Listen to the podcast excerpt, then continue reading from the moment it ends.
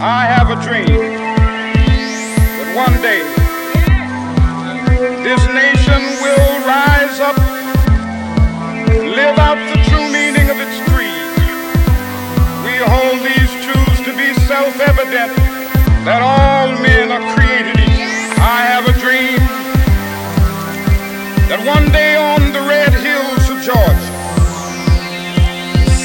of former slaves and the sons of former slave owners will they be able to sit down together at the table of brotherhood.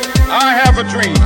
My four little children will one day live in a nation where they will not be judged by the color of their skin, but by the content of their character. I have a dream today. I have a dream